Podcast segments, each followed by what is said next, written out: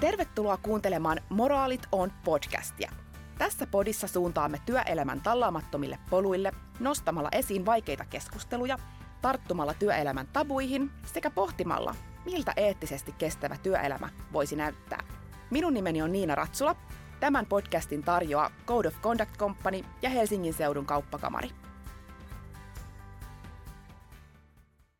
Tervetuloa Moraaliton podcastin pariin. Tänään me keskustellaan aika semmoisesta vaikeasta ja laajastakin teemasta, työpaikalla tapahtuvasta häirinnästä, kiusaamisesta ja asiallisesta tai asettamasta työpaikkakäyttäytymisestä. Miltä oikeastaan näyttää MeToon jälkeinen aika, minkälainen käytös on OKta työpaikalla ja miten puuttuu sitten sellaiseen käytökseen, jossa ollaan ylitetty se raja. Ja missä oikeastaan erilaisissa muodoissa häirintä tai kiusaaminen tapahtuu. Tänään meillä on täällä studiossa vieraana kaksi vierasta, jolla kummallakin on varmasti tärkeää sanottavaa tämän asian teemoilta. Meillä on mukana täällä Olympiakomitean toimitusjohtaja Taina Susiluoto ja työoikeuteen ja työoikeudellisiin riitoihin erikoistunut asianajaja DLA Piper Finland Oyltä osakas Riikka Autio. Tervetuloa mukaan. Ihanaa, että olette paikalla. Kiitos. Kiitos paljon.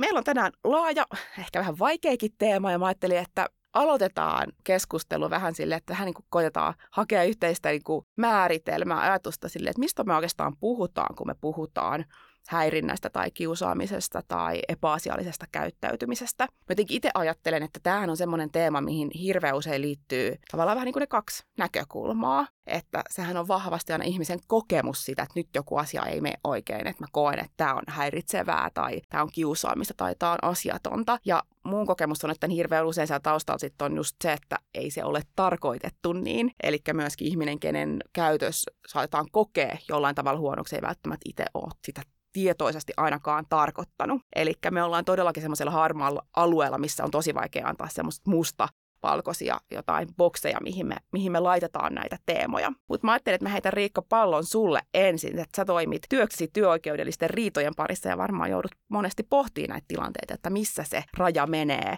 Ja mä mietin sitäkin, että miten, on, onko sulla itsellä selkeä ajatus sinne, että miten sä määrittelet sen, että minkälainen käytös on, on ok, minkälainen ei, missä ero menee ylipäätänsä sille, että mikä on häirintää, mikä on kiusaamista ja mitkä on niitä tyypillisiä tilanteita, minkälaisissa me sitten toimitaan ylipäätänsä. Tässä on paljon kysymyksiä, mutta mä ajattelin, että jos sä antat, tarjoisit meille ensin jotain vähän konkretiaa, että miten lähestyy näitä käsitteitä ja teemoja. Joo, no tietysti juridisesta näkökulmasta, mikä on häirintää, usein puhutaan työpaikkakiusaamisesta, mutta sitä termiä niin kuin laissa ole, niin se määritellään sillä semmoiseksi toiminnaksi tai käytökseksi, mikä vaarantaa toisen terveyttä.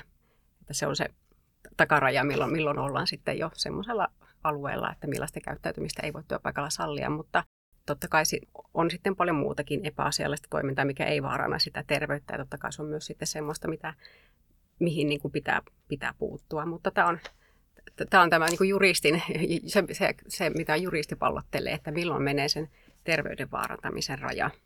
Joo. Mitkä on tyypillisiä tilanteita, minkälaisia sä oot ollut ratkomassa? Mitä, mitä siinä on tapahtunut? Aika usein siellä on taustalla esimerkiksi muutostilanteita, henkilövaihdoksia, organisaatiomuutoksia. Ne, ne on aika tyypillisiä. Se kokemus, mikä on, niin liittyy monesti semmoiseen, että mitä töidään, osaamista, henkilöä. Sitten on ihan, ihan perushuutamista, tämän tyyppistä selän takana puhumista, mustamaalaamista, va- vaikeutetaan työtä. Että ne on semmoisia tyypillisiä kokemuksia, mitä yleensä sitten niissä tilanteissa tulee, tulee sitten esiin. Mutta toki se on tietysti pakko sanoa, että juristin pöydän puolella tulee myös sitten ne niin kuin kärjistyneet tilanteet myös, että hyvin eskaloituneita tilanteita, ikään kuin se selvitysprosessi siinä tilanteessa ei ole mennytkään niin kuin on suunniteltu, vaan se on lähtenyt sitten äh, vähän kierre useita häirintäkokemuksia ja, ja ilmoituksia ja selvityksiä, mikä on sitten eskaloitunut sinne työyhteisöön laajemminkin. Ne on tyypillisesti semmoisia, missä me ollaan mukana, mutta aika hyvinhän työpaikalla kuitenkin näitä pystytään selvittämään esimiesten HRn toimesta. Ja varmasti se on vain murto-osa mm. tilanteita, mitä päätyy sinne kyllä, sinun pöydälle, kyllä. se mitä siellä niin kuin, siinä meidän työn arjessa tapahtuu ja miten me henkilökohtaisestikin määritellään niitä tilanteita, niin siihen liittyy paljon kirjoa. Kyllä, mutta näinhän se on, että se on myös subjektiivinen kokemus, mutta ikään kuin sekin pitää ottaa huomioon siinä, siinä että tota, ei se ei yhtään tee siitä niin kuin vähäisempää siitä tilanteesta. Just näin, aivan. No Taina, olympiakomitea on ollut julkisuudessa myöskin aiheen tiimoilta ja yleisesti urheilussa paljon on jo siis joitakin vuosia puhuttu siitä, että minkälainen käytös on sallittu ja minkälainen ei. Minkälaisia ajatuksia sulla on tästä ilmiöstä yleisesti ja miten, miten sä näet tällä hetkellä, että miten tämmöinen oikein toimimisen kulttuuri toteutuu urheilussa? No mä ajattelen silleen, että urheilu ei ole mikään oma kuplansa muusta yhteiskunnasta niin kuin irrallaan tai erillään, että ne samat ilmiöt tapahtuu muualla työelämässä ja me on nähty niitä aina ponnahtaa milloin miltäkin toimialalta ja milloin miltäkin niin kuin työyhteisöstä sitten mediaan ja, ja sitä kautta. Mutta mä itse ajattelen silleen, että meillä on menossa niin kuin semmoinen niin arvopohjaa liittyvä semmoinen kulttuurinen muutos. Ja tämä kaikki on niin kuin osa sitä.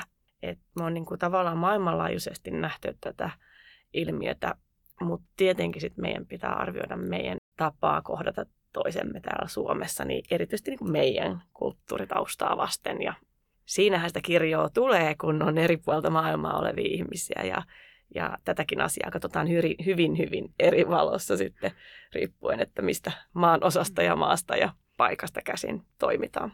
Mutta urheiluhan on kansainvälistä, sehän pitäisi yhdistää kansakuntia ja olla pohjimmiltaan rauhan liike. Et siinä mielessä niin me ollaan kuitenkin niin tosi tärkeiden yhteisten arvojen äärellä. Ja mä luulen, että samalla tavalla kuin muussakin yhteiskunnassa, niin niin urheilussakin sattuu ja tapahtuu koko ajan, että mun on niin vaikea kuvitella, että löytyisi semmoista maata tai mannerta, jossa ei mitään koskaan menisi pieleen, kun on ihmisistä kyse. Mutta tärkeintä on se, että me kaikki tiedetään ja tiedostetaan, että meidän pitää kohdella toisiamme arvostavasti ja ottaa ne toisen tunteet huomioon. Ja sitten meillä on ilmoituskanavat ja prosessit ja hyvä johtaminen niihin tilanteisiin, kun jotain pieleen menee, niin siitä siinä mun mielestä on kysymys, että liikunnan ja urheilun pitää olla se ilon ja yhteisöllisyyden lähde suomalaisille ja vanhemmilla pitää olla semmoinen olo, että voin lapseni sinne turvallisin mielin laittaa. Se on just näin ja varmasti siis urheilu ylipäätänsä on, kun se on niin semmoinen teema, mikä herättää niitä tunteita, että se on niin kuin helppo myös nostaa sinne mediaan ja saada se ihminen niin kuin joo, joo, joo, joo, siis mä en, en tajunnut tätä, mutta mä oon todella siis puoli vuotta sitten, kun aloitin olympiakomitean toimitusjohtaja, niin, niin olen landannut tunnebisnekseen. Joo. että kyllä, että porukka on tosi intohimolla mukana suurella sydämellä ja se tietenkin näkyy, tuntuu ja kuuluu sitten Kyllä. suomalaisille monin tavoin. On, ja mun mielestä täytyy muistaa, että se ei ole aina, aina niin kuin huono juttu myöskään, että niin kuin puhutaan ja, ja niin kuin nostetaan niitä asioita esiin. Että, että itse en kannata ikinä sitä, että niin kuin puhutaan yksittäisistä henkilöistä ja niin kuin etsitään syyllisiä ja nähdään niin kuin mustavalkoista, mutta se, että ylipäätänsä meillä on yhteiskunnallista keskustelua siitä, että mikä on, on oikein ja mikä, mikä ei, niin näen sen niin kuin myös hyvänä. Joo, kyllä mä silleen ajattelen, että totta kai se meidän viime vuosi oli niin kuin rankka erityisesti niille, jotka oli asianosaisina – siinä. Ja kun tämmöinen niin kuin epäasiallinen käytös nousee valtakunnan mediaan ja pysyy siellä kuukaudesta toiseen, niin se on niin kuin tosi rankka koko työyhteisölle ja myös kaikille niille johtajille, jotka on sen asian kanssa tiimoilla niiden asianosaisten lisäksi. Mutta sitten toisaalta mä oon ajatellut silleen, että jokaisesta on jotain hyvää jossakin tapahtumassa ja ainakin mua se on auttanut siinä, että mun ei tarvitse perustella kellekään, että onko nämä vastuullisuusasiat tärkeitä ja täytyykö nämä asiat ottaa huomioon liikunta- ja urheilupiireissä, että, että siinä mielessä niin se hyvä tästä ikävästä tapahtumasta oli se, että tästä on helpompi lähteä sitä kulttuurista murrosta viemään oikeaan suuntaan. Se on just näin. On varmasti, niin en usko, että hirveän paljon löytyy ihmisiä, jotka ei niin kuin, pystyisi erilaisia tilanteita ja skenaarioita mielessä niin kuin, miettimään, että niin kuin, tuoden sen ilmiö, että tämä on tavallaan meitä kaikkia koskettava asia, että tämä ei ole vaan mitään abstraktia, mikä tapahtuu jossain joillekin, vaan niin kuin, se on tavallaan mahdollista jokaisessa eri työyhteisössä. Mutta hei, mä halusin tuoda tähän keskusteluun myöskin vähän numeroita. Mä itse ajattelen niin, että, että, että on hirveän vaikea myöskin antaa mitään niin kuin statistiikkaa että, tai niin kuin maalata mitään kokonaistotuutta, että Suomessa on näin paljon kiusaamista tai häirintää tai syrjintää tai muuta, että, koska tämä liittyy niin vahvasti myös niihin kokemuksiin ja tulkintoihin. Mutta yksi tämmöinen lähde tarkastella asiaa on, on esimerkiksi Nordic Business Ethics-selvitys, jota on ollut itsekin siellä taustavoimissa toteuttamassa. Ja tässä tähän selvitykseen vastasi siis 5000 ihmistä Pohjoismaissa ja Virossa ja Suomesta tuli tuhat vastausta. Ja tämän selvityksen mukaan 61 prosenttia suomalaisista vastaajista sanoi, että on havainnut työpaikalla kiusaamista tai, tai syrjintää ja jopa 43 prosenttia totesi, että on havainnut seksuaalista häirintää. Millaisia ajatuksia teille herää ylipäätänsä, että niin kuin, kuinka yleisestä teemasta me puhutaan tai niin kuin, että tuntuuko tämä, että, tämä voi olla tavallaan totta, että, että se on niin kuin, läsnä siellä meidän arjessa? Joo, no, ehkä minun se luku ei sille tässä yllätä. Omassakin työssä näkee paljon semmoista huonoakin käytöstä. Sitähän on niin tietysti monen, monenlaatuista ja, ja niin vakavuudelta monenlaista, että, että kyllä se sillä tavalla, sillä tavalla on yleistä. Ja tuota, mutta ehkä, ehkä voisi ajatella myös asiaa niinkin, että, että onko meillä semmoisia jotenkin rakenteita tai organisaatio, mikä ei voi sanoa, että mahdollistaa, mutta missä ehkä sitten semmoista häirintää tai epäasiallista kohtelua jotenkin on, on niin kuin helpommin. Et ei ehkä niinkään, että työelämässä on toi sinänsä jotain niin, niin pielessä, mutta että ehkä rakenteet on sellaiset ja mutta sinänsä niin kuin ehkä pohjoismaisessa vertailussa ei meitä ehkä niin kuin mitään poikkeavia sitten kuitenkaan, se on kuitenkaan olla, että ehkä tämmöisiä ajatuksia, mutta tuota syrjinnästä tuli niin kuin mieleen se tuosta luvusta, että se olisi ollut ihan mielenkiintoista tietää, että onko siellä havaittu paljon sitä, mistä nyt paljon puhutaan, niin tämmöinen tiedostamatonkin syrjintä, että ikään kuin että ajatellaan, että iästä seuraa jotain tai sillä tavalla se ei ole niin tietoista, että se olisi ollut ihan mielenkiintoinen fakta myös tutkimuksessa, että miten se näkyy näissä luvuissa.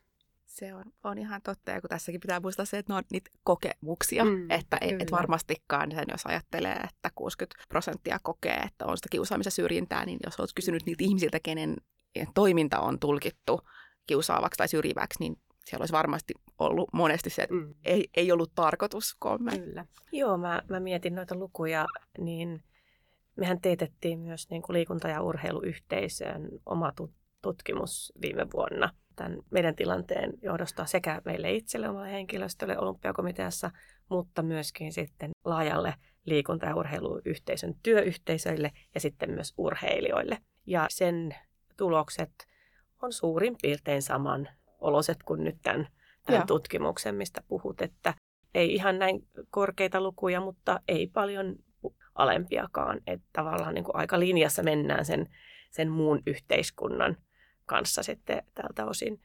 Ja se, mitä mä niin kuin itse jäin miettimään johtajana silloin, kun mä katsoin niitä lukuja myös niin kuin oman työyhteisön osalta, on se, että se on äärimmäisen tärkeää, että meillä on olemassa sitten semmoisia ihan arjessa olevia kyselyitä ja tarpeeksi usein, koska ei ne välttämättä sitten tuu esille, ellei ole jotain semmoista tapaa, jolla, mm. jolla kysyy sitä – ja sitten voi olla, että siltikään johtaja ei pääse niin kiinni, vaikka ne siellä olisi. Että, että mun mielestä ne kyselyt ei saisi vain jäädä numeroiksi tai kyselyiksi, vaan ne pitäisi ottaa osaksi sitä arkea sitten tietyllä tavalla ja ehkä käyttää niitä sitten sen dialogin välineenä ja tuoda sillä tavalla esille, että keskustellaan niistä asioista sitten, kun, kun tämmöisiä tuloksia on tullut. Että siinä mielessä minusta on ollut ihan hienoa seurata, että – myös niin kuin liikunta- ja urheilupiireissä on käyty sitä keskustelua ja on ollut erilaisia kampanjoita, niin kuin Älä riko urheilua kampanja, jossa sitten ihmisoikeusliitto ja ne yhdessä nostettu niin kuin niitä tematiikkoja esille.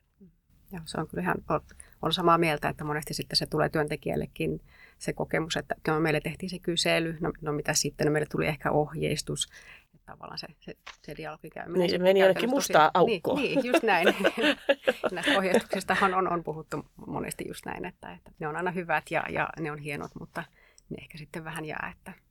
Musta tuntuu, että semmoinen asia, joka niin kuin, e, ehkä niin kuin itsellä tullut koko ajan kirkkaammaksi tässä erilaisissa työyhteisöissä ja eri aloilla olleena on se, että ei saisi tehdä mitään semmoisia dokareita, jotka jää paperinmakuisiksi mm. jonnekin pöytälaatikoihin, vaan itse asiassa ne pitäisi olla tosi arjessa kiinni olevia asioita.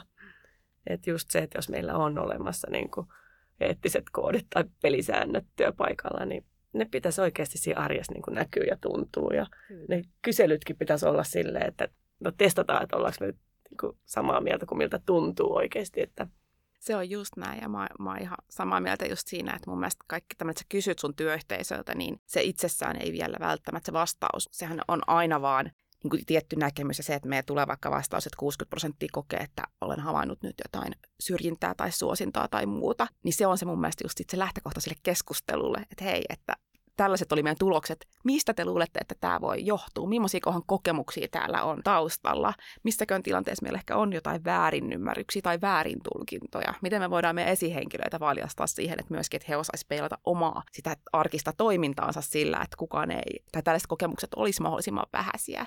Tai, tai miten me voitaisiin ehkä miettiä myös niitä omia meidän just tiedostamattomia harhoja tai ennakkoluuloja tai asenteita, jotka vaikuttaa kaikki tähän, niin sitähän ei synny muulla kuin sillä, että sä aktiivisesti käyt sitä keskustelua ja osallistat ihmisiä ja, ja toistat sitä. Ja se oli musta tosi hyvä pointti myöskin siinä, että toistaa näitä kyselyitä, koska silloinhan myöskin työyhteisölle tulee vähän semmoinen kokemus, että aa, niin että, että, että meillä on lupa kokea tämmöisiä asioita ja meillä, mulla on lupa olla tästä asiasta jotain mieltä ja silloin ehkä vaikka sä et siinä kyselyssä toiskaan mitään ilmi, mutta sitten kun viikon päästä tapahtuu joku tilanne, niin se on todennäköisempää, että sä oot että aa, hei, että tämä oli ehkä nyt tämmöinen tilanne, minkä mä voisin viedä eteenpäin. Ja sitten jotenkin ainakin itse nyt, kun miettii sitä, että minkälaisessa tilanteessa me ollaan nyt. Meillä on niin kuin monta vuotta pandemia takana ja ollaan oltu etänä ja hybridissä ja aika monessa työyhteisössä on tullut uusia ihmisiä, keitä ei välttämättä tunne samalla tavalla. Niin kyllähän se kuitenkin on niin kuin aika haasteellista sit siinä työyhteisössä niin kuin olla näiden vaikeiden ja kiusallisten asioiden kanssa keskusteluissa, jolle se jollakin tapaa tee sitä semmoiseksi osaksi sitä kulttuuria. Ja ainakin itsellä on sellainen kokemus, että nyt kun on vielä sitten sotaa Euroopassa ja energiakriisiä ja sä, sähköhinnat nousee, ja niin se kokonaiskuormitus ihmisillä on aika kova. Ja sitten ehkä aika kärjekkäästi tulee tehtyä johtopäätöksiä. Et musta tuntuu, että myös niin kuin tämän tyyppisissä asioissa niin just se, että niistä pääsee mahdollisimman aikaisessa vaiheessa keskustelemaan, niin on tosi hyvä juttu koska suurin osa niistä on kuitenkin lopulta väärinymmärryksiä tai ne lähtee liikkeelle jostakin semmoisesta, että en mä tarkoittanut tota, että miten toi nyt mm. tulkitsi sen noin ja, ja voi olla, että jos ei niihin niin ajoissa pääse kiinni, niin lopulta molemmat väittää, että toinen kiusaa. Ja sitä on niin kuin, mm. että on niin kuin, voi mennä ihan solmuun ne tilanteet, niin kuin tässä varmaan varmaan Riikka hyvin tietää, että tavallaan se semmoinen niin varhainen nopea puuttuminen ja kyllä, keskusteleminen. Kyllä, ja kyllä se hyvin arkisista asioista voi sitten lähteä loppujen lopuksi. Että, että, mutta ihan, ihan tosi, tosiaan samaa mieltä ja, ja tässä on tietysti monta asiaa ollut tämän pandemiankin aikana niin kuin mietittävänä, mutta tuota, kyllähän tietysti työsuojelu on, on yksi, yksi kysymys siellä, että miten se, sekin pitää nähdä ihan uudella tavalla nyt sitten pandemian jälkeen ja ikään kuin tuoda ne uud- ihmiset uudelleen yhteen, vaikka ne olisivat vanhoja tuttujakin ihmisiä. Eikä, ja tietysti on paljon uusiakin ihmisiä, mutta heidät u- uudestaan tuoda yhteen ja miten saadaan sitten puhuttua, puhuttua ja luotua sitä kulttuuria vähän niin kuin uudestaan tässä pari, pari vuoden tämmöisen etäilytauon jälkeen. Niinpä. Se on tärkein pointti. Näitä, näitä juttuja ei voi oikein niin erottaa sieltä, sieltä kulttuurista.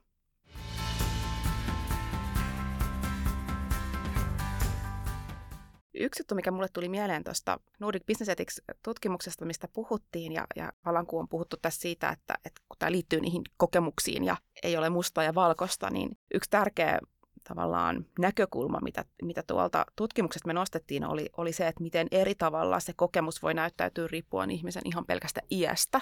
Että jos katsoo suoraan näitä numeroita, niin 18-19-vuotiaista 62 prosenttia koki esimerkiksi seksuaalista häirintää ja vain 19 prosenttia niin 60-plus-vuotiaista. Ja tämä tavallaan käyrä menee niin kuin suoraan sieltä, että mitä nuorempi, sitä enemmän todennäköisemmin sä oot kokenut tällaista niin kuin siellä, siellä työyhteisössä. Ja tämä nyt tuskin tarkoittaa sitä, että siellä, missä on enemmän nuoria töissä, on, on niin kuin neljä kertaa enemmän sitten jotain, jotain niin kuin häirintää, vaan, vaan tässä varmaan niin kuin, meillä on erilaiset määritelmät ja kokemuspohjat ja, ja kriteeristöt sille, että mikä se mittapuu on, on, on sille, missä se raja menee. Mutta herääkö te ajatuksia siitä, että miten me voitaisiin niin kuin jollain tavalla luoda paremmin semmoista yhteistä näkemystä nä- näihin asioihin, tai millaisia ajatuksia herää tällaisista luvuista? Niin, kyllä se vähän ehkä sitä, mitä, mitä Tainakin tässä äsken sanoi, että pitäisi pyrkiä sitten ihmiset saamaan semmoisen yhteisen äärelle keskustelemaan siitä, että mitkä on eri, eri ikäisten tai niin kuin näkemykset siitä, mitä se häirintä on ja missä ollaan ehkä yhtä mieltä ja missä ollaan vähän sitten e-, eri linjalla, mutta jollakin tavalla keskustelemalla pitäisi luoda se yhteinen, kun jos puhutaan vaikka työpaikasta, niin työpaikan näkemys, että, että mikä meillä, mitkä on meidän pelisäännöt ja, ja mikä meillä on sitten sallittua, että, että se menee sitten kuitenkin sen kulttuurin rakentamiseen ja arvojen rakentamiseen, että miten meillä toimitaan. Ikään kuin tämä välillä tämä keskustelu vähän just kärjistyy myös näihin niin kuin nuorempien ja, ja varttuneempien välisiin nä- näkemyksiinkin, mutta tähän on ihan t- tavallaan kuitenkin, voisi ajatella, että mikä tahansa sellainen tilanne, missä ollaan vähän niin kuin, voisi sanoa uuden äärellä, mutta jollain tavalla muuttunut tilanne ja silloin pitää tarkastella uudestaan niitä pelisääntöjä, mitkä ehkä aikaisemmin on ollut tai, tai niitä ei ole vaikka ollutkaan, että luodaan sitten ihan täysin uudelleen. Mutta, mutta se keskusteluyhteys yhteys pitäisi kyllä, kyllä sitten pystyä luomaan jollain tavalla. Vaikka lähtee ihan sieltä kyselyjen kautta sitten, jos, jos sitä ei ole niin kuin aikaisemmin vaikka tehtykään. Sehän on ihan hyvä, hyvä semmoinen neutraali tapa aloittaa. Niinpä. Taina, millaisia ajatuksia herää? Joo, mä just mietin, että kuinka reippaasti tässä uskaltaa päästellä. mutta, mutta, mutta siis joo, kyllä mun mielestä murros on tapahtunut silleen, että nuoret ajattelee kyllä eri tavalla. Mm. Että et, et, se on vaan niin kuin sanottava ääneen, että et semmoisia asioita, joita mun nuoruudessa on nähnyt ja, ja työpaikoilla, niin ei semmoisia enää nykyisin mm. ole eikä ei, tapahdu. Ei. Sanotaan näin. Eli, eli tota, kyllä mun mielestä niin kuin nuoret vie hyvään suuntaan parempaa maailmaa kohti tässä mielessä, että, että näiden asioiden osalta tiedostavat paremmin ja, ja se on ihan, ihan hyvä, että herättelevät myöskin sitten meitä vanhempia siihen, että, että mikä on hyväksyttävää tässä ajassa ja nuorelle ja tuleville polville, niin heillehän me tätä maailmaa rakennetaan tässä kohtaa. Että, että, tota, ihan mun mielestä syytä sanoa ääneen, että varmasti on murros tapahtunut siinä. Että ihan semmoisilla samoilla pelisäännöillä, joilla on, on toimittu 20 vuotta, saati sitten 50 vuotta sitten, niin mm. ei voi mennä nykyiseen työpaikkaan.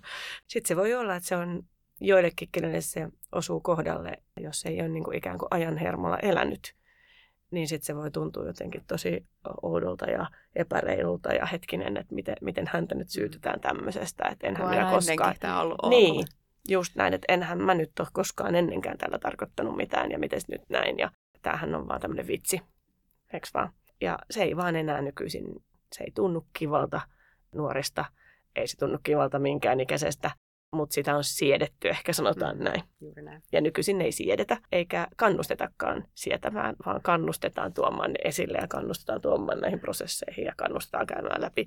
Eli tässä ehkä se muutos on myös tapahtunut niin, että, että ne ohjeistukset on myös ihan erilaiset sit sieltä niin kuin työnantajapuolelta kuin aikaisemmin. Muutun näistä ohjeistuksista vielä mieleen, mitä on mainittu, että, että miten tavallaan tarkalle tasolla siinä ohjeistuksessa niin kuin voi mennä, kun sä hänet voi kaiken maailman esimerkkejä niin kuin pystyy luettelemaan, mutta sitten toisaalta taas, että toteat, että meillä on nolla toleranssi asiattomalle käytökselle, niin se ei, se ei auta tämän niin kuin kuilun ratkamisessa. Mutta minkä tasoiset ohjeet olisi sun mielestä niin kuin hyvä? Mun mielestä niin kuin liian yksityiskohtaiset ohjeet ei kyllä ole hyvästä. Et mun mielestä ne ohjeet pitäisi olla aika selkeät jäädä semmoiselle mm. kuitenkin ylätasolle, että ihmiset malttaa lukea ne ja sisäistää ne. Mutta sitten millä voidaan tehdä sitä, että ihmiset ymmärtää, missä se raja menee, niin se on enemmän sitä, että sitä keskustelun kautta ja sitten ehkä esimerkkien tuomisen kautta. Ja vielä ehkä sen keskustelemisen kautta, että joissakin työyhteisöissä, vaikka jossakin pienessä porukassa, niin voi olla ihan ok vitsailla jollakin tavalla – jonka kaikki siinä tietää. Mutta sitten jos siihen tulee yksi ulkopuolinen, joka ei ole mukana siinä vitsissä eikä ymmärrä sitä kontekstia, niin silloin pitää heti ymmärtää se, että se ei ole ok. Mm. Että tavallaan niin kuin se, että, että käydä ne niin kuin sillä tavalla, että sä pystyt kuitenkin aina kohtaa itsesi katsoa peiliä, oot niin kuin silleen sinut sen asian kanssa. Ja sitten jos tulee joskus lauottua jotakin niin kuin vääränlaista, niin mieluummin sitten puhelin käteen ja soittaa perään, että hei, että anteeksi, että jäikö sulle tästä huono olo ja mä en tarkoittanut ja voidaanko keskustella tämä ja näin. Koska ei me kuitenkaan varmaan teeksi haluta semmoisia työyhteisöjä, mistä kukaan ei uskalla sanoa eikä puhua eikä tehdä yhtään mitään. Et jotenkin tässä pitäisi niin maalaisjärkisyys ja inhimillisyys säilyttää tässä hommassa, että kukaan ei ole niin täydellinen, että pystyisi niin kuin aina vaan kirjakielellä ja hyvin etäisesti. Enkä mä tiedä, halutaanko me edes semmoista pykälämaailmaa oikeaan maailmaan, niin ei varmaan, vaan me halutaan, että meillä on niin hyvä fiilis ja ja, ja turvallinen olo. Ja semmoinen olo, että voi mokatakin.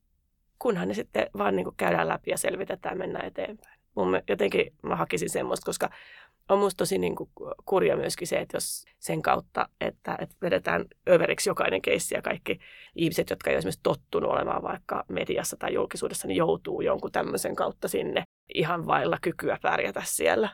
jossakin julkisen keskustelun polttopisteessä, niin eihän se niin kuin reilulta tunnu. Et, et mun mielestä niin kuin, tässä koko, koko keskustelussa niin pitäisi jollakin tapaa semmoinen niin kuin maltillisuus ja inhimillisyys säilyttää.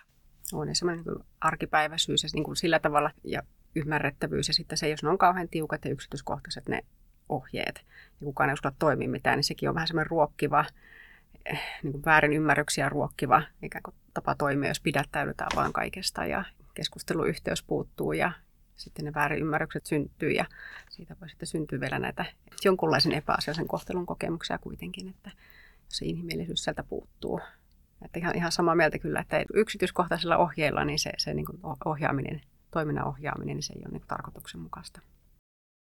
Kyllä, tässä päästään hyvin tämmöiseen pohdintaan, niin tämmöistä, niin kuin, mä tykkään puhua kirjoitettujen ja kirjoittamattomien sääntöjen niin kuin välisestä suhteesta. Et kun totuushan on kuitenkin se, että kun uusi työntekijä tulee työyhteisöön, niin ei se rupea niitä lohjeita lukemaan, vaan se katsoo ympärille, että aha, että miten täällä toimitaan ja niin kuin imee siitä sitä. Mutta miten sä saat siihen kulttuuriin sitten kuitenkin ne kirjalliset säännöt osaksi sitä, niin se on se helpommin sanottu kuin tehty. Tuo on tosi tärkeä, koska toi on se todellisuus se todellisuus on just siellä, että minkälaista siinä arjessa on. Ja sen takia mä sanoin aikaisemmin se, että, että niiden meidän ohjeiden ei pidä olla liian papereita, pölyttyneitä mm. papereita mm. jossakin pöytälaatikossa tai, tai jossakin intran viidakossa olevia ohjeita, joita on niin kuin sata ja kukaan ei koskaan löydä eikä lue niitä. Että tavallaan niiden pitäisi olla sillä tavalla osa sitä todellisuutta. Ja sen takia niiden pitää pysyä aika simppeleinä ja semmoisina arkisina. Se on ihan totta. Semmo, niin, semmoinen tu, tuki, mihin sitten jos tulee semmoinen tenkkapoo, vähän niin kuin arvotkin, että, että katsotaan sitten sieltä, että no, miten sitä tilanne ratkaistaiskaan. Että. Ja aika usein, kun puhutaan niin kuin organisaation pelisäännöistä, niin, niin hirveän moni ajattelee, että no, on nyt just ne kirjalliset dokumentit, ja sitten sä niin kuin laitat panostakin siihen, että sä niin kuin dokumentoit sinne sun hienoa niin kuin dokumenttiin niitä asioita, mutta kun pelisäännöt hän kattaa sekä ne kirjoittamat että kirjoitetut säännöt, ja, ja tavallaan meidän pitäisi koko ajan olla se avarakatse siihen, että varmistaa, että ne on linjassa. Niin siis pelisääntöihin liittyy myös ilmeet, eikö vaan, mm. eleet, kaikki se semmoinen, millä me sitten viestitään, että onko toi niinku jees vai ei ole. Ja se on sitä inhimillistä puolta siinä, että sitä sä et pysty niinku kirjoittamaan mihinkään, että älä katso tolleen. Mutta sä voit sillä katseella kertoa tosi paljon, että onko se hyväksyttävää vai ei. Kyllä on. Ja varma, varmasti yksi sääntö, mikä löytyy jokaisesta organisaatiosta, kenen kirjoit, kirjoitettu sääntöjä on, niin, niin, niin siellä lukee jossain kohtaa, että kaikki mahdolliset tällaiset ilmoitukset tai epäilykset epäasiallisesta käytöksestä niin kuin tutkitaan ja, ja selvitetään. Ja samanaikaisesti tämmöisessä organisaatiossa teoriassa ainakin voi myös sit olla se kirjoittamaton sääntö, että no ei täällä kannata nostaa asioita esiin, että siitä sit joutuu vaan, vaan ongelmiin tai ei täällä niihin ennenkään ole puututtu tai en mä koe, että mä nyt pystyn tästä asiasta puhumaan mun, mun esihenkilölle, vaikka siihen niin kuin sitä tarjotaankin tässä.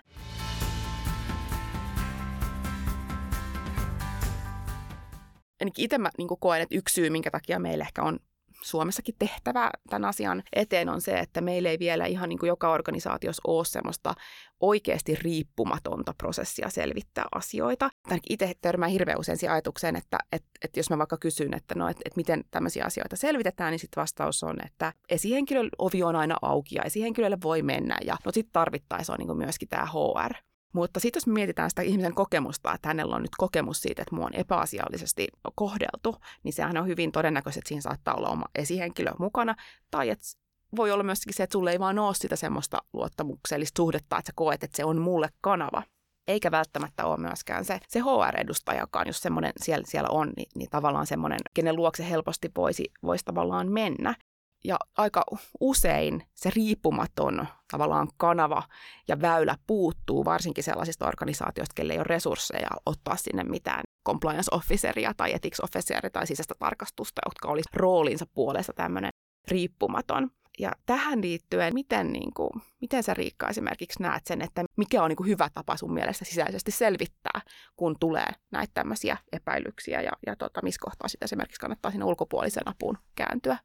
Siihen se olisi hyvä olla mietittynä vaikka muutamaakin vaihtoehtoa tosiaan, että jos se on se esimies, jota se ilmoitus koskee, kuka on sitten ehkä sitten kohdellut tiimiläistään sitten epäasiallisesti, että kuka sitten hänen jälkeen se, se taho olisi, mutta tässä on tietysti se pieni, pieni haaste, että esimies myös vastaa sitten siitä, että se asia selvitetään juridisesti oikein ja riittävästi, ettei se tilanne, tilanne jatku eikä jää elämään eikä, eikä sitten vaikka työsuojeluviranomainen ottaa työnantaja yhteyttä, että ikään kuin sen, sen esimiehen täytyy olla siinä jollain tavalla mukana. Toki hänen ei tarvitse olla sitä selvittämässä, sen voi tehdä myös joku muu, muu luonteva henkilö, mutta hän vastaa siitä, että se menee oikein. Ikään kuin siitä, siitä ei niin kuin pääse, pääse mitenkään. Toki HRnkin on hyvä olla siinä vähän mukana ja, ja käydä sitä dialogia, miten se selvittäminen sitten tehtäisiin niin kuin inhimillisellä tavalla ja, ja kun se ei kuitenkaan sitten välttämättä ole ihan mistä tahansa esimiesalaiskeskustelusta. Ja, mutta että meillä on sitten ulkopuolisen apua, ulkopuoliset tietysti voi käyttää siihen selvittämiseen. Jotenkin itse ajattelisin, että ehkä semmoiseen se olisi luonteva, missä esimerkiksi häirintää koetaan niin kuin laajemmin organisaatiossa. Mm, että kyse ei olekaan vaan vaikka kahden, kolmen henkilön välisestä asiasta. Mutta tietysti seksuaalinen häirintä on, on monesti myös semmoinen, kun se on niin ikään kuin vaikka olisi miten avoin kulttuuri, niin sen, sen asian kertominen ensimmäisen kerran yhtään kenellekään se voi olla hyvinkin, hyvinkin vaikea asia. Mutta että onko he sitten aina myöskään se ulkopuolinen henkilö, kelle se asia on helppo kertoa, niin ei välttämättä kuitenkaan versus sitten se, että se on sieltä organisaation sisältäkään. Että ehkä se vaatii vähän aina sitten semmoista tilannekohtaista niin kuin harkintaakin, että, että, että mikä, mikä tähän tilanteeseen sopisi. Joo. No tästä päästään varmaan hyvin myöskin sitten tähän niin kuin ilmoituskanavan rooliin, mikä on tietenkin, ainakin mä näen, että se on niin kuin yksi kanava tuoda niitä huolenaiheita, huolenaiheita esiin.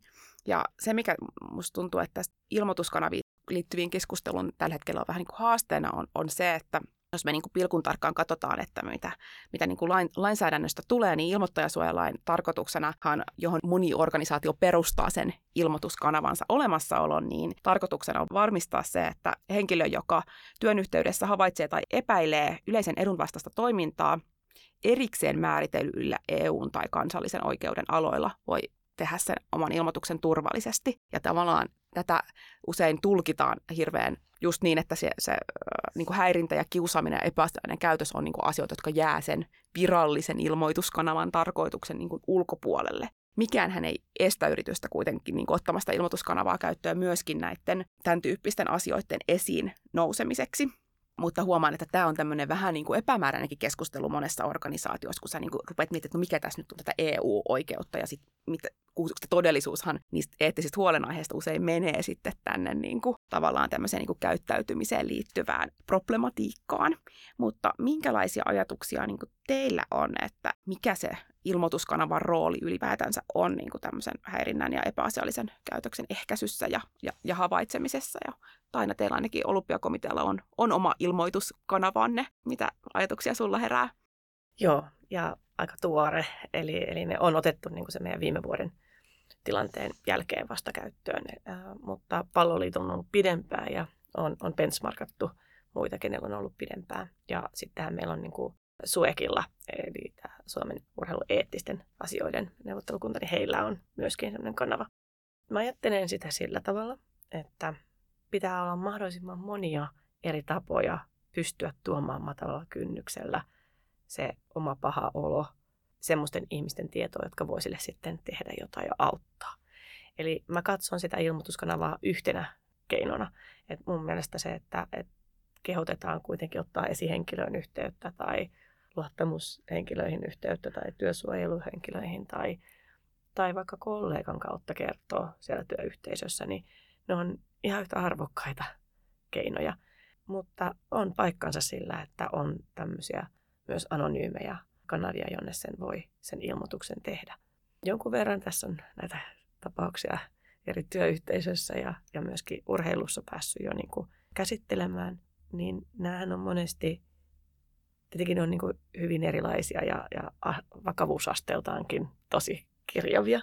Ja helpommasta päästä on just se silloin, kun päästään keskustelemaan siitä mauttomasta vitsistä tai jostakin semmoisesta, joka, joka on niin kuin tahaton tahaton ja, ja kuuluu osana siihen kulttuurimurrokseen ja pääsen sen dialogin kautta eteenpäin niistä pelisääntökeskusteluista. Vaikeampi on silloin, kun on, on sitten sitä fyysistä koskemattomuutta loukattu, seksuaalista häirintää, niin kuin tässä äsken, äsken sanottiin. Ja ne on niin todella herkkiä koko ihmisen elämään vaikuttavia asioita, joita on vaikea tuoda esille. Siihen liittyy paljon noloutta, pelkoa, monenlaisia negatiivisia tunteita, arvottomuuden tunnetta, kaikkea. Ja, ja sen takia mun mielestä niin ne pitää olla myöskin ne meidän prosessit ja toimintatavat luotuna semmoisiksi, että niitä ilmoituksia voi tulla eri reittejä ja niin, että niitä voi tulla eri aikoina, koska ne ei välttämättä tule heti. Tai välttämättä ei heti uskalla tulla omalla nimellään. Joskus on käynyt niinkin, että ensin tulee se nimetön ilmoitus ja sitten se on vaikea puuttua, kun ei tiedä kaikkea eikä pääse oikein eteenpäin. Mutta jos on tapa, jolla pääsee sanomaan sinne, että voisitko kuitenkin harkita tulevasi esille sen asian kanssa myös omalla nimellä, niin se on aina helpompaa sitten kuitenkin lopulta, koska silloin päästään selvittämään sitä ja saadaan asianosaiset siihen käsittelyyn mukaan. Et nämä prosessit on herkkiä ja voi olla pitkiäkin joskus.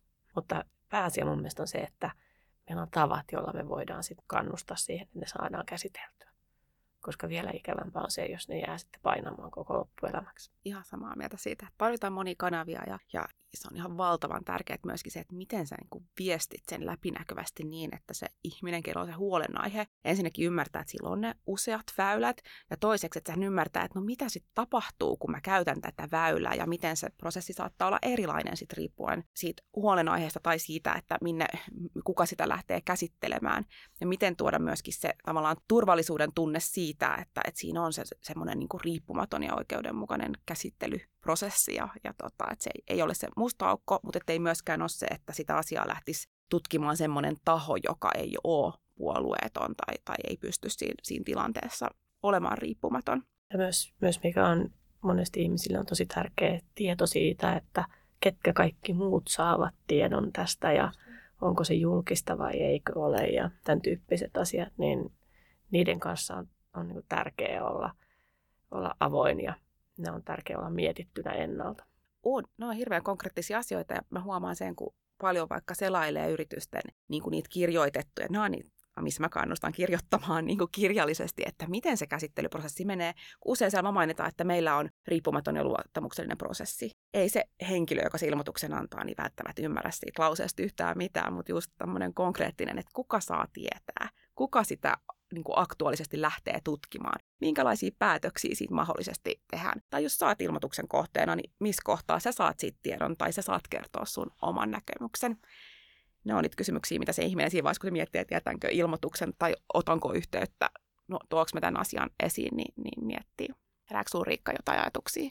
No mulla oli ehkä aika samantyyppisiä ajatuksia. Kyllä mä niin kuin ajattelin, että häirintätilanteessa pitäisi olla monta, monta kanavaa tietysti juristi miettii myös sitten, sitten tämmöistä vähän vastuukysymyksenkin kannalta, että ikään kuin päästäänkö kanavan kautta sitten perusteellisesti selvittämään sitä asiaa, mutta jotenkin ajattelisin myös, että, se, että nimenomaan seksuaalisessa häirinnässä niin se kanava voi olla hyvin semmoinen, niin kuin, siinä voi vähän niin kuin omaa tahtia tuoda myös sitä asiaa sitten esille ja vähän tavallaan vähän taukoakin siinä, että, että, että haluanko edetä vai en. Ja sitten se on kuitenkin se ensimmäinen keino tuoda sitä asiaa esille. Niin, ja siihen on myös muualla törmännyt, että yrityksellä on ikään kuin nimenomaan häiriötilanteita varten tavallaan monta keinoa ja, ja se kanava on vaan se ensimmäinen ehkä jopa tapa tuoda asia esille, että, että ihan, ihan yksistään siihen ilmoituskanavaan en niin kuin sen varaan sitten luottaisi ja sitä kautta selvittäisi.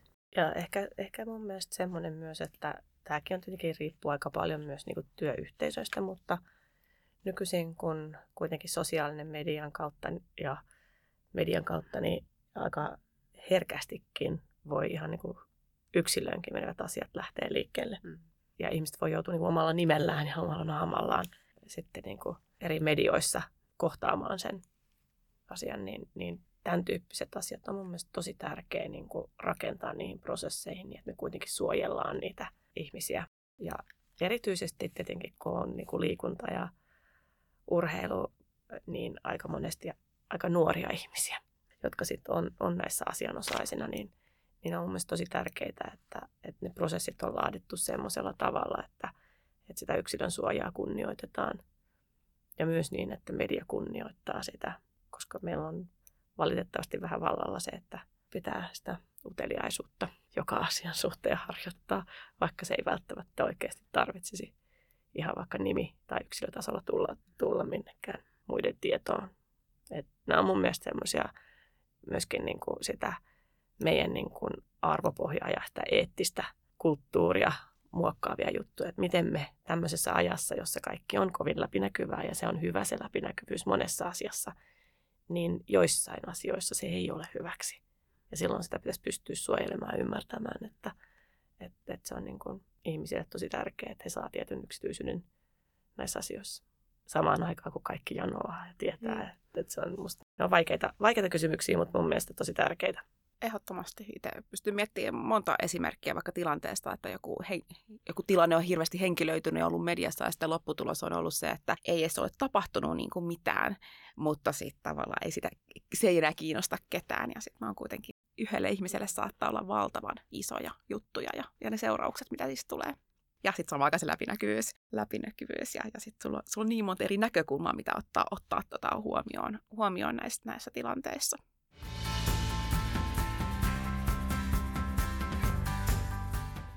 No yksi näkökulma tietenkin on, on sitten se, että kuka on tavallaan tämmöisen epäasiallisen toiminnan tai, tai käytöksen niin kuin se tekijä. Itse on törmännyt monesti sellaiseen tilanteeseen, että, että, jos, että jos jotain tapahtuu ja jos se, se, missä se tapahtuu, on vaikka sanotaan organisaatiossa alemmalla tasolla semmoinen henkilö, joka, joka välttämättä ei ole mitenkään niin kuin kriittisessä roolissa, että voi olla helposti korvattavissa tai on ollut suoriutumiseen liittyviä niin kuin haasteita tai muuta tällaista. Ja, ja silloin huomaan, että voi olla hirveän helppokin niin kuin puuttua ja asettaa sitä tilivelvollisuutta ja tehdä päätöksiä. Ja sitten mä oon havainnut, että ehkä ne, sit se haastavammat tilanteet on se, että kun oikeasti se, se liittyy ehkä henkilöön, jolla on enemmän valta-asemaa, henkilö, joka oikeasti saattaa, saattaa aidosti olla niin kuin tärkeä työyhteisön jäsen, joka, joka on pidetty tyyppi, joka saa aikaan hyvää suoritusta ja, ja on saattanut pitkään, on niin kuin tavallaan kiinteä osa sitä organisaatiota ja silloin se saattaa olla tosi paljon vaikeampaa puuttua. Mutta sitten jos me, me tiedetään myöskin samaan aikaan se, että niin kuin mikään ei tuhoa yrityskulttuuria pahemmin kuin se, että sulla on niin kuin kaksinaiset standardit ja sulla on eri, eri säännöt tavallaan eri, eri ihmisille mitä ajatuksia teillä herää? Miten ehkäistä tällaista, tällaista tilannetta, että meillä on niin vähän eri säännöt riippuen siitä, että kuka sä oot organisaatiosta tai kuinka arvokasta sä oot sille organisaatiolle tai mikä sun valta-asema on? Niin, kyllähän tämmöiseen tietysti joskus törmää esimerkiksi johdon kohdalla, kun se, kenen siihen pitäisi ehkä puuttua, on sitten se johdossa oleva kollega. Se voi tuntua vaikealta tai se on se pitkäaikainen työyhteisön jäsen sitten, mutta jos vaikka johtoa, niin varmaan tämä kaikki lähtee siitä, että, että ikään kuin johto otetaan mukaan siihen niin kuin rakentamaan sitä työtä ja sitä, sitä kulttuuria, mitkä ne meidän pelisäännöt on. Se on varmaan niin kuin yksi aika semmoinen itsestäänselvä lähtökohta, että millä tavalla sitä, sitä sitten voi niin kuin ehkäistä, että, että syntyisi tämmöisiä niin kuin kaksia sääntöjä eri, eri ihmisille, mutta to, toki se sitten siinä, siinä kohtaa, kun pitää, pitää se tilanne ratkaista ja siihen pitäisi puuttua, niin se, se on sitten ihan, ihan eri asia. Mutta tästä, tästä niin kuin lähtisi, että kaikki on siinä, siinä työssä sitten mukana rakentamassa niitä omia pelisääntöjä. Siis mun mielestä kysymys on hyvästä johtamisesta. Niin. Ja hyvään johtamiseen kuuluu se, että ne säännöt on samat kaikille. Mm. Ja, ja tämä on osa mun mielestä kulttuurimurrosta, että se, mistä sä nyt puhut, niin se on aikalaista vanhaa maailmaa, jolla varmaan ei ole ollutkaan suotavaa puuttua, jos joku on hierarkisesti korkeammassa asemassa. Mm. Mutta nyt kun nämä hierarkiat murtuu ja me ollaankin tietyllä tavalla niin kuin ihan erilaisessa tämmöisessä niin kuin verkostomaailmassa ja, ja enemmän niin kuin yhdenvertaisia siinä työyhteisössä, niin se johtaja on siellä ihan samalla pelisäännöillä kuin muutkin. Ja tämä varmaan on se iso kulttuurinen murros myös siellä johtamisessa. Kyllä. Tätä ajatusta kohdin. Ja voi että mulla olisi täällä miljoona kysymystä teille vielä, mutta, mutta tiedostan sen, että me ollaan istuttu tässä jo, jo tota aika, aika pitkään ja alkaa olla viimeisen kysymyksen aika.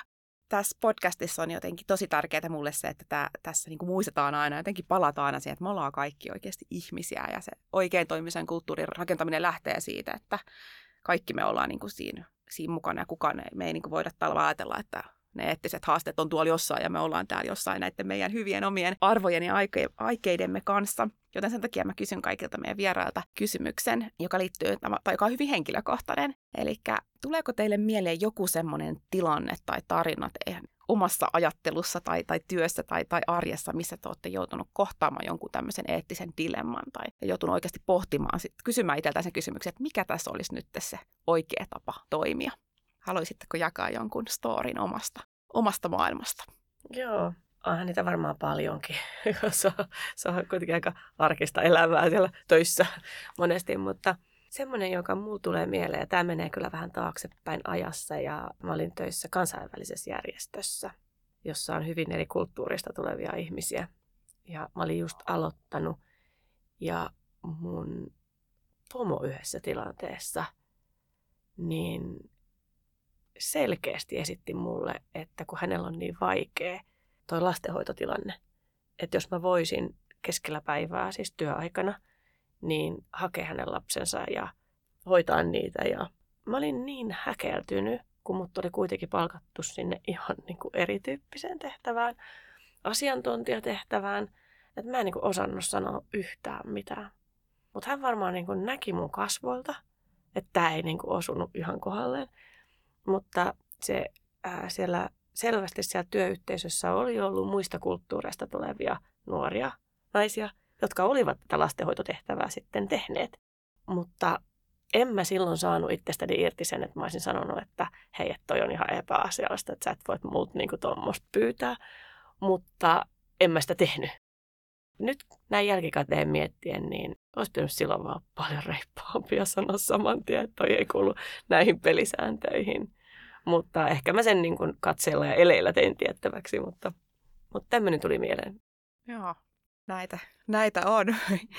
Kiitos Taina. Millainen tarina Riikalla tulee mieleen? No, on aikaisemmin ollut sellaisessa tilanteessa, että pitänyt vähän miettiä sitä niin kuin omaa roolia siinä työyhteisössä ja minkälainen työyhteisön jäsen on, kun on havainnut, että työkaverilla on vähän hankala tilanne, on ollut hyvin väsynyt tai huomaan, että, että, että henkilö kohdellaan jotenkin minun mielestä väärin. Ja siinä on sitten ehkä joutunut vähän pohtimaan sitä, että riittääkö se, että mä keskustelen tämän ihmisen kanssa, että miten hän sen kokee tai pitäisikö siinä, siinä kohtaa sitten jotenkin niin kuin ottaa kuitenkin asia siellä työyhteisössä toisella tavalla esiin ja punnita sitä, että mikä on sen toisen henkilön niin kuin rajojen kunnioittamista tai yksityisyyden kunnioittamista tai, tai olisiko tämä sellainen asia, että tämä pitäisi sitten kuitenkin viedä, viedä eteenpäin. Että tämmöisiä pohdintoja ja, ja niin kuin oma, oma roolia siinä on, on tullut joitain kertoja esille aikaisemmin. Tämä on varmasti tilanne, mitä mm, kyllä moni monella on tulee. Kyllä, kohdennut kyllä. Ja, ja missä se on vaikea löytää se vastaus, että niin kuin, kyllä. miten toimia. Aivan.